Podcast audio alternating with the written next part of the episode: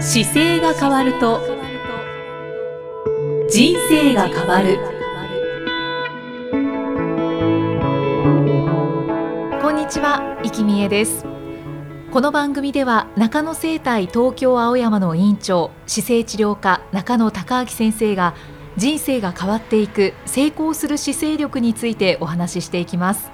中野先生今回もよろしくお願いします、はい、よろしくお願いします。さて今回はまたまたリスナーの方からいただいたご質問をご紹介いたします。はい、はい。えー玉木さんという方からいただきました。はい中野先生、いきさんいつもためになるお話をありがとうございます。ありがとうございます。先生のみんなに姿勢良くなってほしい、動く体であってほしいという純粋な気持ちがいつも伝わってきます。ありがとうございます。嬉しいですはい。ね、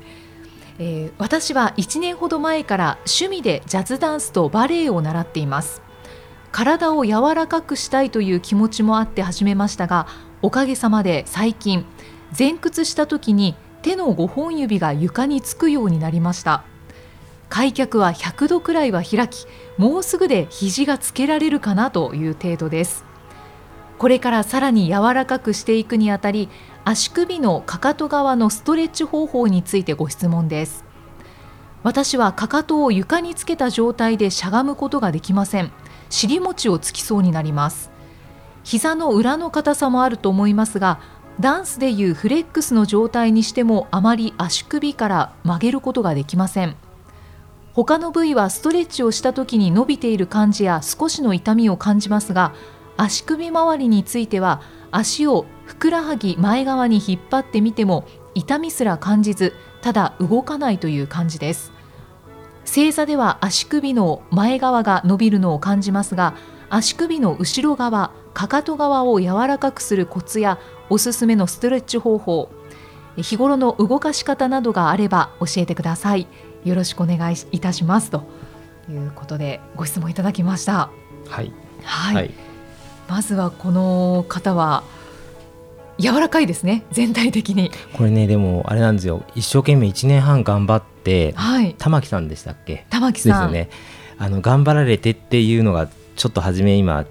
ポイントで、はい実は一年半前までは多分硬かったと思います。うーんで、一年半の頑張ってくる動作の中で。変わってきたっていうふうにちょっと受け止めたので、はいあの今の困られてるこの足首周りに関しては、はいそういう意味ではちょっとあまり時間をかけてなかったっていうかかけれなかったのかなと思って今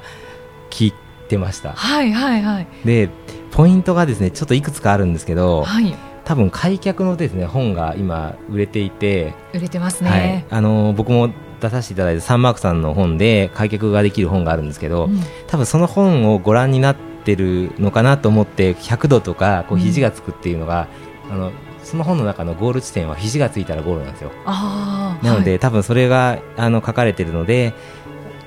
そこを目指したんだろうなというのがなんとなくあの聞きながら、 はうんうんい、で今の弱点の、えーフレックスっていうのとはいに関してですけどフレックスっていうのはちょっと言葉が聞いたことない方向けにお伝えするとお願いします足首足首を、えー思いっきり手前にこう90度以上手前に持ってこようとする動作をはいダンスの世界だとフレックスって言うんですよ。うんはい足先をなるべく伸ばして遠くに伸ばす側ありますよねちょうどサッカーボール蹴ったりするような、うん伸ばすような足の向きをあのポイントっていうのでおこーのポイントとフレックスっていうので足首の表現をするんですけど、はいこのフレックス側っていうのは本来だとですね30度まで傾きが出るんですよ。はいというのはこの今のお伝えしていただいた玉木さんのだとしゃがんで、えー足の裏をつけた状態で多分しゃがめない状態だというふうに、うんおっしゃってますねはい、おっしゃってますよね。はいなのでその練習をするのがまず大事なんですけど多分ねなできなかった理由っていうのは玉木さんが多分女性の方で高い靴を履いてる機会が今まで圧倒的に多いと思いますおーこれはハイヒール履いたりあの早めの頃からそういう靴が好きで、はい履かれてることが多分多かったので、でも確かにそのハイヒールをよく履いていると、はいポイントはいっていそうなんうですそうなんで状す態になってるんですね。はいその逆がこのフレックスなので、うんハイヒールが長い方は結構初めやりづらいこと多いんですよああそうなんですね。これがもしもえ玉木さんが小学校からとかですね、はいあのダンスをされてればこのできないっていう条件はないんですよ使ってるので、はい多分長年あのハイヒールののような状態で履かれることが多くてで何かのきっかけでこのバレエとかジャズダンスされてるのでそこから一生懸命今やってる中で日常生活でもしかすると高い靴を履いたままとかがうん残ってることもありますね、うーんでまあ、それは急に変えようとすると変えにくいかもしれないのでそのままでもいいんですけど一個おすすめするのははい残念ながら僕が作った商品じゃないんですけど、はい あのあ朝日さんという会社が作られているストレッチボードという道具があるんでスストレッチボストレーッドチボードっていうのがありますでそれをあのアマゾンでも購入していただくとはい今のこの玉木さん解消の方法がもうそのまま立てばできるようになってるのうでー、んちょっと簡単にご紹介いただくとどんなものなあんですか、のーえっと、フラットな台からですね角度がついていて、はいはいでちょうど、まあ、15度15度新しい商品だとですね5度から35度までの角度がつけれる台なんですよおーでそのはい台の上に立つことによって、さっきの足首がよりフレックスになるっていうポイントをうんうんしたままそこに立ってですねで上半身を動かすようなこうストレッチを順番にしていく道具で。その機器で強制的にフレックス状そう態でにすそうですしあてのいくんです、ね、立てればギリギリの範囲のところの角度までですねちょうどうん立った時にお尻が引けてくると角度がきつすぎるので、うんなんとかお尻がまっすぐあの僕の伝えてるよく背伸びの正しい立ち方ができるレベルにストレッチボードを合わせていただいて、はいでその高さであの順番に背伸びからあの体操していくっていう道具なんですよ。へえこれをじゃあ続けていけば、はい、それを中にですね1枚のあのシートが商品買われると入ってますから、はいその順番に従って僕はあのここで自分のオフィスで伝える時はちょっと改良してますけどそこの会社の中で入ってるシート1枚を見てそれをゆっくり息吐きながらやっていただくと毎日朝と夜とか2回やればですね1回あたり大体3分で終わるんですけどはい、それで足首のこの今のフレックスにいかないっていう原因は随分解消されますう。ーんそうなんですね、はいい、やぜひそうですねねチェックしていただきたいあともう一個この玉木さんがされている状態の中ので、はい工夫が一工夫できそうなのははい開脚をされている動作をしている時にあのかかとをですねよりちょっと遠くに押し出すようなイメージをするとはい足のお尻からですねハムストリングっていうんですけど膝の後ろの筋肉がより伸びるので、お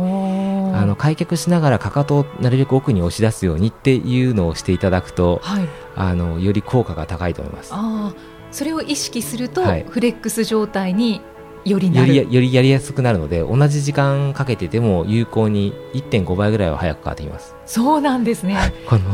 この私も試そう ぜひぜひあの開脚のは本当去年の終わりぐらいから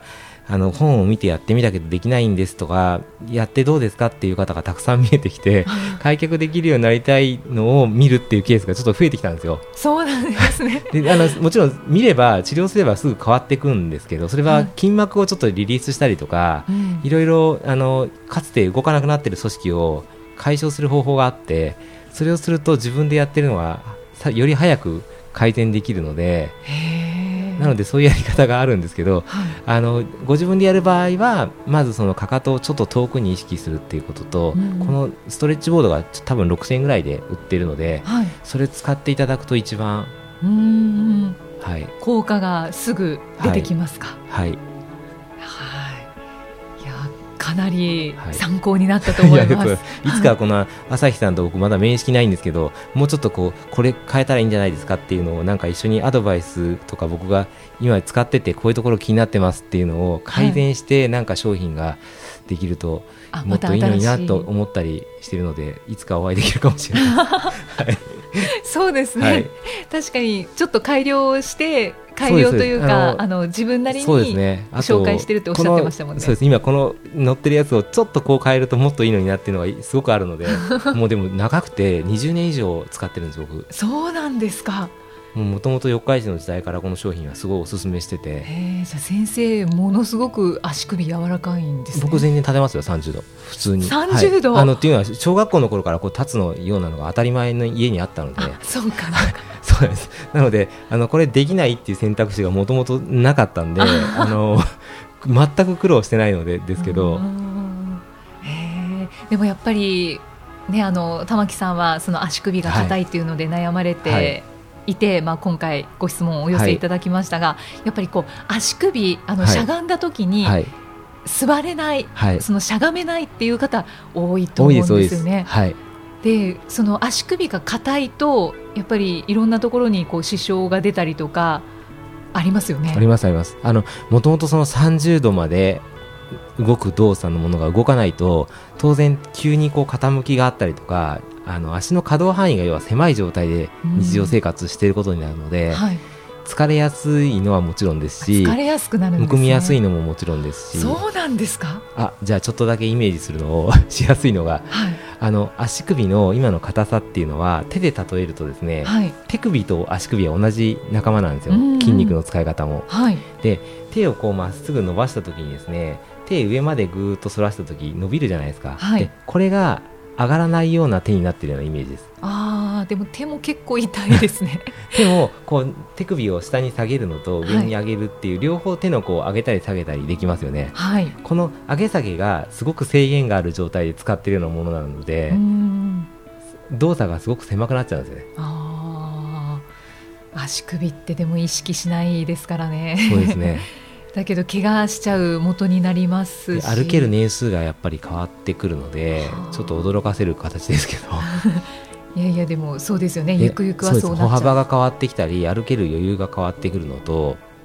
70代とかだと転ぶリスクがどんどん増えてきちゃうのうーで、んいやいやこれはもったいない。こそれうなはっちゃうと。 いつもだから30度25度は最低立てるような足に戻りますからぜひやってください戻らなかった人は僕が拝見してて一人もいないですあ、そうなんですね。 70歳の方でもこの間も80歳ちょっとの方でもやっぱりやってきてちゃんと戻ってきたので、はい毎日の工夫で変わりますから、じゃあずっとまあこう続けていけばは必い、ず柔らかくなる。必ず柔らかくなります。はい、 はいぜひ、